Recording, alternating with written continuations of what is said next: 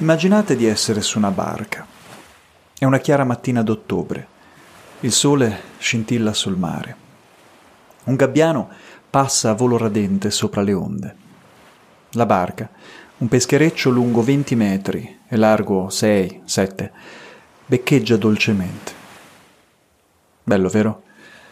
Ora, immaginate che con voi, in questi 20 per 7 metri, siano stipate altre 480 persone.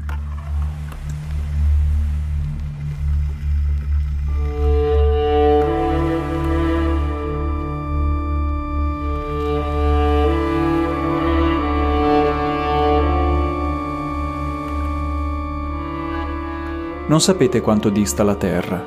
Intorno c'è solo mare. Un mare che si gonfia sempre di più a ogni raffica di libeccio e la barca sta prendendo acqua. Prende acqua perché nello scafo ci sono dei buchi di proiettile. A sparare è stato l'equipaggio di una motovedetta libica. Ma i libici ora non ci sono più. C'è solo il mare e la barca che affonda lentamente con 480 persone a bordo. Tra loro più di 100 bambini. Sono famiglie di siriani in fuga dalla guerra famiglie di classe media, che fino a pochi mesi prima abitavano in belle case con giardino e guidavano automobili tedesche, professionisti, medici, imprenditori. Erano arrivati in Libia regolarmente con l'aereo, perché in Libia all'epoca per i siriani non serviva un visto. E quando si scappa dalle bombe si va per le spicce. Solo che in Libia avevano trovato un'altra guerra civile e allora hanno preso gli ultimi soldi che avevano e li hanno dati a un tunisino che prometteva di portare le famiglie al sicuro in Italia. L'Italia, a mezzogiorno di questa chiara mattina di ottobre, non è nemmeno tanto lontana, poco più di 100 chilometri, la distanza tra Firenze e Bologna, per capirci. Ma la barca continua a affondare. È partita una chiamata di soccorso ha risposto la centrale della Guardia Costiera. Va tutto bene, dicono dalla centrale, i soccorsi stanno arrivando. Le famiglie a bordo tirano un sospiro di sollievo. Il tempo passa. La barca si inabissa poco alla volta. Il mare intorno rimane vuoto. Partono altre chiamate. Stiamo morendo, per favore, aiutateci, dicono da bordo. Ancora rassicurazioni. E ancora non si vede nessuno. C'è una nave militare italiana a poche miglia, ma non viene allertata. Cinque ore. Passano cinque ore, in cui il comando di squadra navale italiano cerca di scaricare il recupero dei naufraghi sulla marina maltese. La barca affonda e il mare si ingrossa. L'orizzonte è sempre deserto. Inizia a crescere la paura. I passeggeri si agitano All'improvviso, alle 5 del pomeriggio, la barca si rovescia. 480 persone finiscono in mare. I soccorsi italiani stanno finalmente arrivando, ma è troppo tardi. I genitori cercano di tenere vicini i bambini, ma è difficile. I vestiti appesantiscono i movimenti, le braccia annaspano, le gambe diventano pesanti. La stretta intorno a quei piccoli corpi che piangono e gridano si allenta. Scivolano via tra le braccia dei genitori.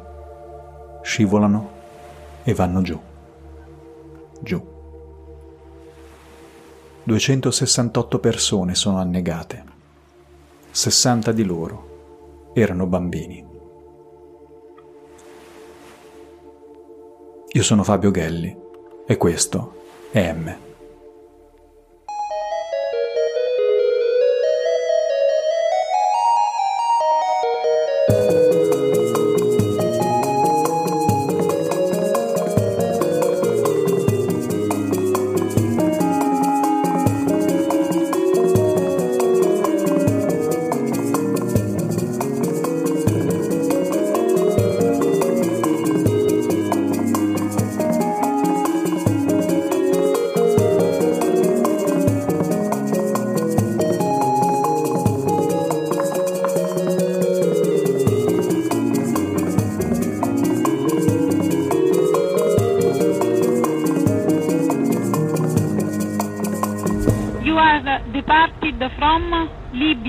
from Yes.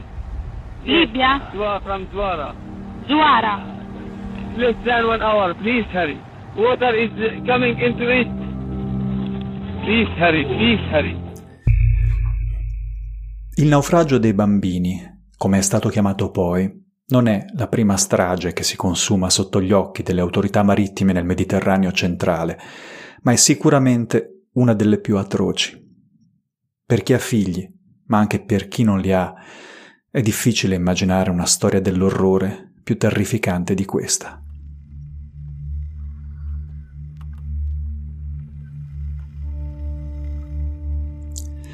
Eppure i naufragi nel Mediterraneo sono diventati quasi un rumore di fondo nel clamore mediatico che circonda la questione immigrazione. Un basso continuo, ricorrente, inevitabile, come le onde del mare. Nessuno sa di preciso quante persone sono morte nel braccio di mare che separa l'Europa dall'Africa. Contando solo le vittime accertate dal 2000 a oggi, si arriva intorno alle 50.000 persone. Una città grande come Pordenone. Ma questi sono numeri. Il dolore, la paura, la dilaniante incertezza di non sapere che cosa sia successo ai tuoi cari. Quelli non li puoi misurare. Persino un naufragio con più di 100 morti, come quello avvenuto nel gennaio del 2019 davanti alle coste libiche, non è più fonte di sensazione e viene dilavato rapidamente da nuove polemiche sul blocco delle frontiere, sulle responsabilità politiche e legali, mentre la città in fondo al mare accoglie sempre più cittadini. È cinismo? Abitudine? O forse c'è dell'altro?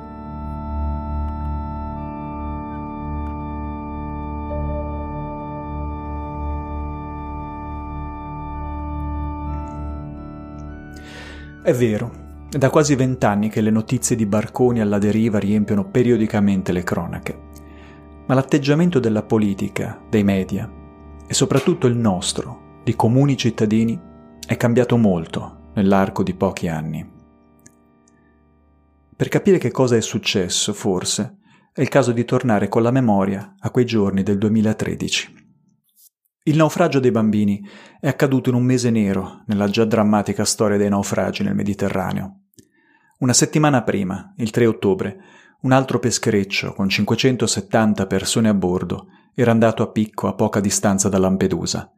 368 morti. L'ecatombe di Lampedusa, strage di migranti, l'Italia in lutto, la strage della vergogna, titolano i giornali. E anche i commenti agli articoli sono pieni di dolore e rabbia per la tragedia avvenuta. E la politica, da destra a sinistra, non è da meno. Con, con animo sgomento e con il cuore colmo di dolore rientro appena adesso da Lampedusa dove ho partecipato alla constatazione di ciò che è accaduto. Il governo ha assunto la non scontata decisione di proclamare il lutto nazionale.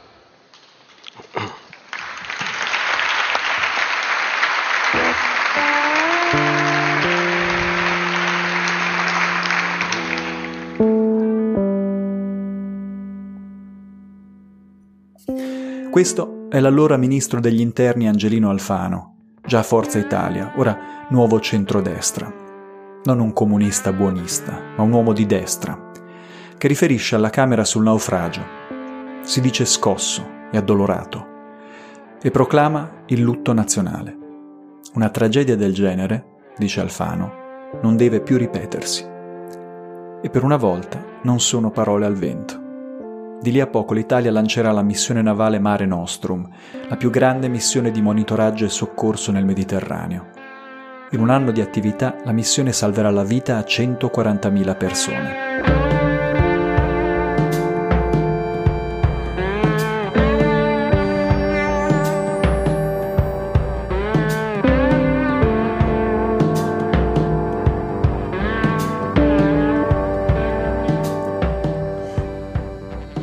Ora facciamo un salto di un anno e mezzo. Mare Nostrum non c'è più. L'Unione Europea non ha voluto farsi carico del rifinanziamento della missione. Il ministro degli interni tedesco dice che la missione è diventata un ponte tra l'Africa e l'Europa, un pull factor, come lo chiamano, un fattore di attrazione per i disperati. Insomma, sta arrivando troppa gente e il ponte deve saltare. E il ponte salta, ma la gente continua a arrivare, anzi, gli sbarchi aumentano alla faccia del pull factor.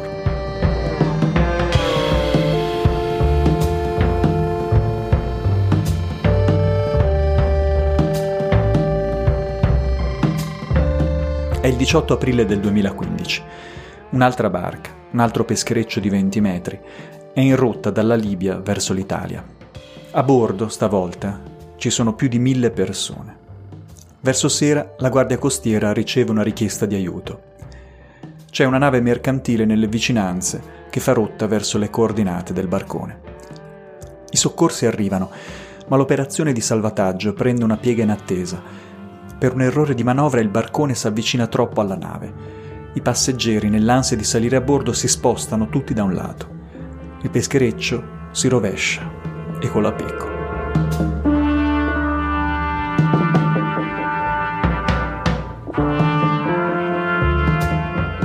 L'aspetto atroce di questa vicenda è che apparentemente molti passeggeri erano chiusi a chiave nella stiva.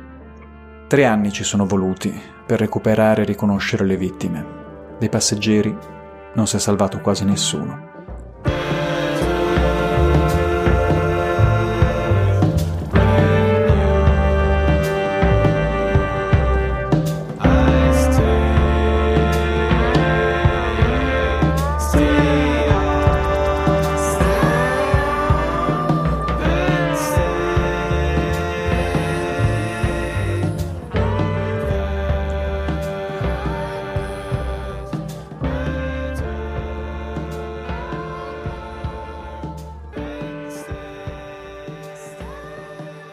Una delle prime voci che commentano questa immensa tragedia, forse la più ingente mai avvenuta nella storia recente nel Mediterraneo, è una voce nuova che si è da poco affacciata sulla scena politica. Questa. Cosa è cambiato dalla strage di Lampedusa? Da questi niente. Partono, annegano, sbarcano, vanno in albergo, spariscano, si alimenta lo scontro sociale, la confusione, la guerra fra poveri. Occorrono altri 700 morti per bloccare le partenze? Se le autorità internazionali, penso all'ONU, penso alla Nato, penso alla disastrosa Unione Europea, hanno un senso, ci vuole tanto a organizzare un blocco navale internazionale di fronte alle coste libiche per evitare partenze e identificare là chi scappa veramente dalle guerre che invece è immigrato clandestino?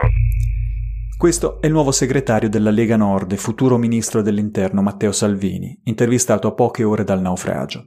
Niente lutto, niente sentimentalismi. Salvini va al sodo, vuole un blocco navale militare nel Mediterraneo. Con la prospettiva di oggi, qui il giovane segretario appare quasi come un moderato. Ma c'è qualcosa di nuovo nell'aria. D'accordo, Salvini non è il primo nel suo partito a chiedere misure drastiche contro gli sbarchi. Nel 2011 il deputato della Lega Francesco Speroni aveva detto che bisognava sparare ai barconi. Ma è la prima volta che di fronte a una tragedia umanitaria un segretario di partito ci va giù così pesante. Il suo partito, in quel momento, è in vertiginosa ascesa. È giovane Salvini, ma è già un politico esperto, perché ha il polso della situazione.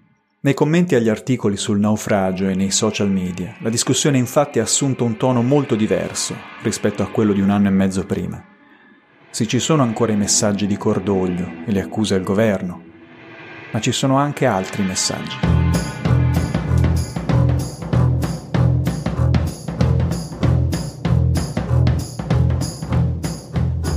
Non ci credo, troppo bello per essere vero. Cazzo. Finalmente qualcuno muore. Affondasse tutta l'Africa. Dai, se non sono 700, mi va bene anche 699. Godo, devono affogare tutti questi invasori. Peccato così pochi. 700 parassiti in meno da mantenere, affondasse anche il Parlamento con tutto il governo avremmo fatto bingo.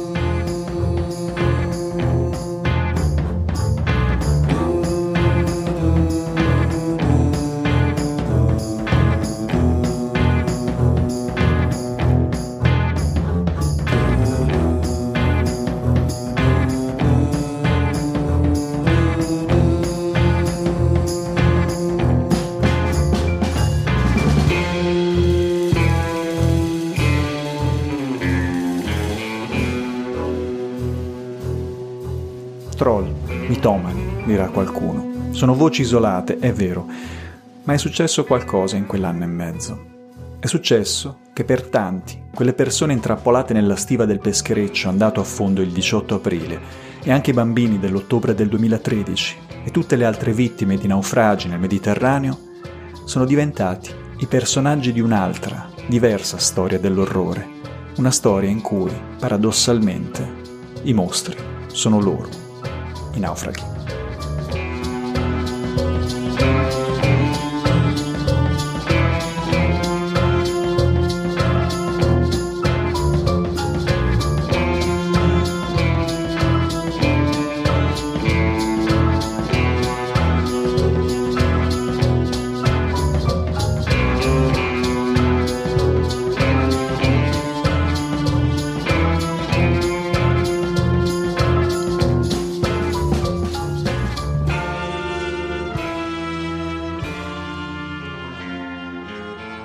Potuto avvenire questo rovesciamento? La spiegazione è un po' complicata. Cerco di farla breve, anche se in realtà sono pezzi di un mosaico molto più grande. Semplificando possiamo ridurre la spiegazione a tre fattori. Il primo. Nell'anno e mezzo che separa le due stragi in mare, il numero di persone in arrivo sulle coste europee è aumentato significativamente. In Italia è quasi triplicato, da 50.000 nel 2013 a 140.000 nel 2014. Le ragioni sono molteplici. Da un lato, come abbiamo visto, la Libia è diventata un rifugio per decine di migliaia di siriani in fuga dalla guerra. Solo che, proprio nel 2014, il fragile equilibrio politico che regge il paese dalla caduta del clan Gheddafi va in pezzi e anche qui comincia una sanguinosa guerra civile. I siriani hanno soldi e nessuna voglia di restare nel paese. I libici lo sanno e sono pronti a offrire loro una via d'uscita. Il mare. Il business degli scafi esisteva già, ma è coi soldi dei siriani che inizia a diventare una struttura veramente organizzata. E ad approfittarne sono le milizie armate, che si contendono il controllo del territorio e soprattutto quello dei porti. Le milizie hanno però un'altra fonte di finanziamento, gli immigrati africani. Giunti nel paese da tutta l'Africa subsahariana per lavorare nei cantieri edili, i neri nella guerra civile diventano merce di scambio. Vengono presi in ostaggio o venduti al mercato degli schiavi. E se vogliono scappare dall'inferno c'è un'unica strada, il mare. Il passaggio naturalmente lo offrono loro, le milizie. E così si crea un circolo vizioso che di fatto dura ancora oggi.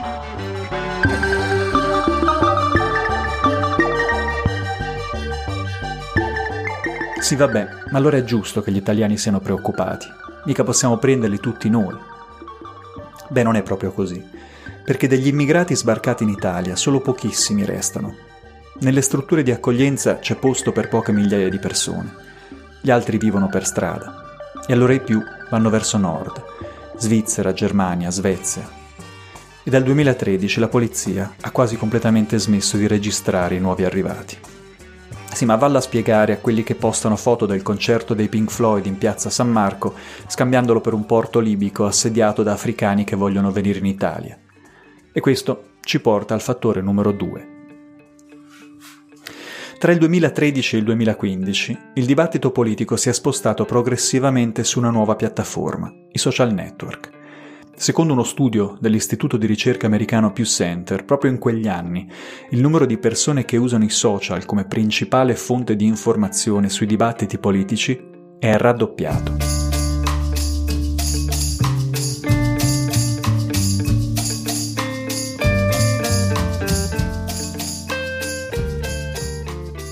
Differenza dei media tradizionali come giornali e tv, i social sono una pubblica piazza in cui ognuno può dire quello che vuole.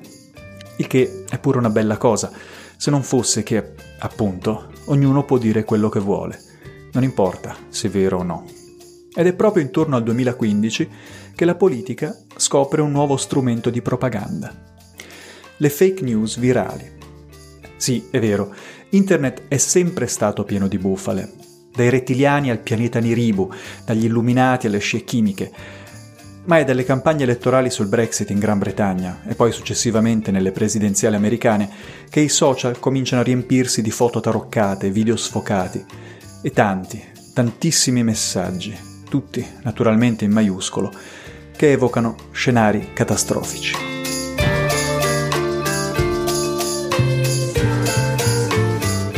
Una porzione sostanziale di questi messaggi riguarda proprio loro, gli immigrati. Ci sono le foto di uomini barbuti che sventolano bandiere dell'ISIS, spacciate per rifugiati che attaccano la polizia in vari paesi d'Europa. Invece sono salafisti tedeschi a una manifestazione nel 2012, quando lo Stato islamico era ancora un piccolo nucleo attivo solo in Iraq. C'è poi la foto della nave con migliaia di persone a bordo e molte di più che cercano di salire, collocata di volta in volta in Libia, Egitto, Turchia, mentre in realtà ritrae una nave albanese diretta in Italia nel 1991. E ancora un video con persone d'aspetto medio orientale che sembrano prendersela con gente che sta portando loro pacchi di viveri. Una protesta contro cibo non halal, secondo alcuni. In realtà un picchetto di protesta contro la violenza della polizia alla frontiera serbo-macedone. E poi ce ne sono tanti, tantissimi altri. Ma non sono solo i social media. Se guardiamo con quali parole i giornali hanno commentato i naufragi del 2013 e poi le confrontiamo con le parole usate per descrivere i fatti dell'aprile 2015, vediamo che nel primo caso prevalgono espressioni emotivamente forti, tragedia, bambini, cadaveri. Nel secondo caso si parla invece di più di problemi, di politica, di Libia, di migranti e clandestini. Alla pietà subentra l'ansia.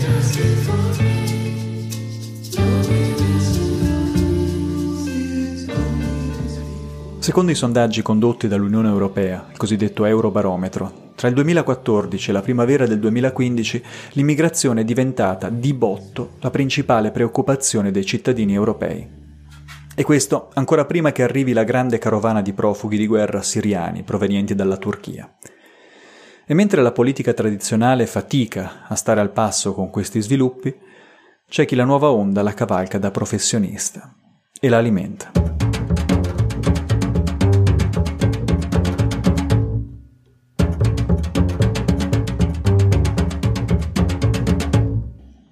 Ed ecco il terzo decisivo fattore. In molti paesi d'Europa, forze della destra populista e radicale stanno avanzando nei sondaggi. In Francia, Olanda e Austria sono al momento date come primo partito. Tutti questi partiti, dall'FPE austriaco al Front National francese, dallo UKIP britannico al Partito della Libertà olandese, hanno una cosa in comune. Vogliono chiudere le porte all'immigrazione. Anche in Europa orientale, Polonia, Ungheria, Repubblica Ceca e Slovacchia, la questione immigrazione diventa il cardine del dibattito politico. E questo sebbene in questi paesi il numero di immigrati sia irrisorio. E guarda un po', poche settimane dopo il naufragio dell'aprile 2015, un altro personaggio appare sull'orizzonte politico del pianeta e lo fa con queste parole. When Mexico sends its people, they're not sending their best. They're not sending you. They're not sending you. They're sending people that have lots of problems, and they're bringing those problems with us. They're bringing drugs, they're bringing crime, they're rapists, and some, I assume, are good people.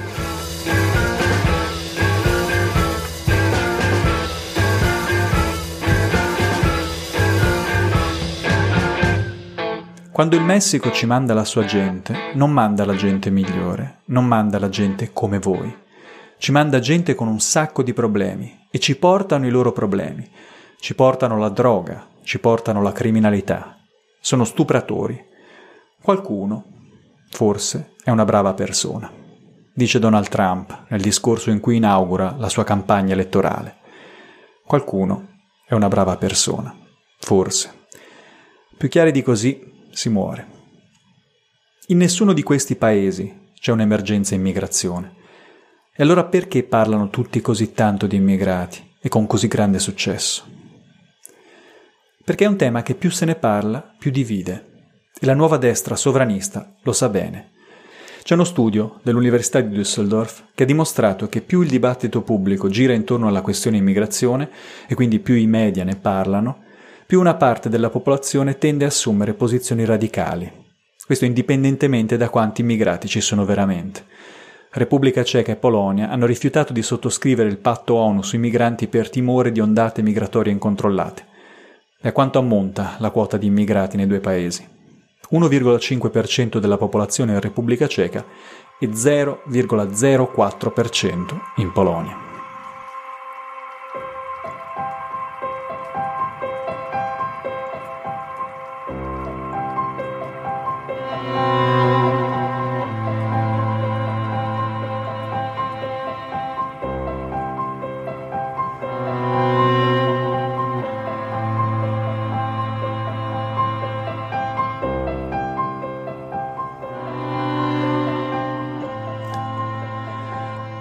Tutti fino a prova contraria. Siamo liberi pensatori, ma quello che diciamo, pensiamo e sentiamo non è mai avulso da quello che ci circonda. Una caratteristica della natura umana è che siamo portati a prevenire i rischi prima che si concretizzino. E comunichiamo le nostre congetture, spesso in forma di storie. Per dire, chi va per mare sa che è pericoloso, ma dire occhio qui si rischia la vita non basta e allora si inventano storie di mostri marini, di balene bianche, leviatani. In altre parole, mentre un animale scappa quando vede avvicinarsi un predatore, l'uomo disegna una mappa e dice, come facevano gli antichi geografi, Hic sunt dracones, che vuol dire occhio, non andare qui che ci sono i draghi. Come nel caso dei mostri marini, a volte però le storie che ci raccontiamo per prevenire i pericoli non sono molto accurate. Eppure, anche se le storie sono inventate, gli effetti che hanno sulle persone sono molto, molto reali. E i mostri che queste storie evocano sono sicuramente spaventosi, ma non sono i mostri che emergono dagli abissi del mare, sono i mostri che dormono negli abissi della natura umana. E a volte questi mostri si svegliano.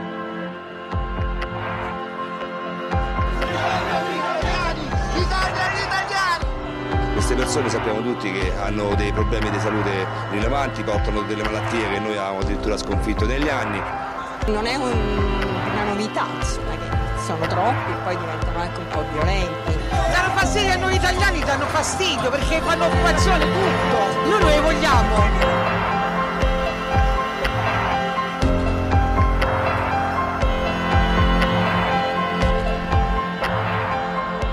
Avete ascoltato M una produzione Creative Commons, scritto da Fabio Gelli e prodotto da Federico Bogazzi e Fabio Gelli. Musiche di Hobo Combo e Himmelsrand.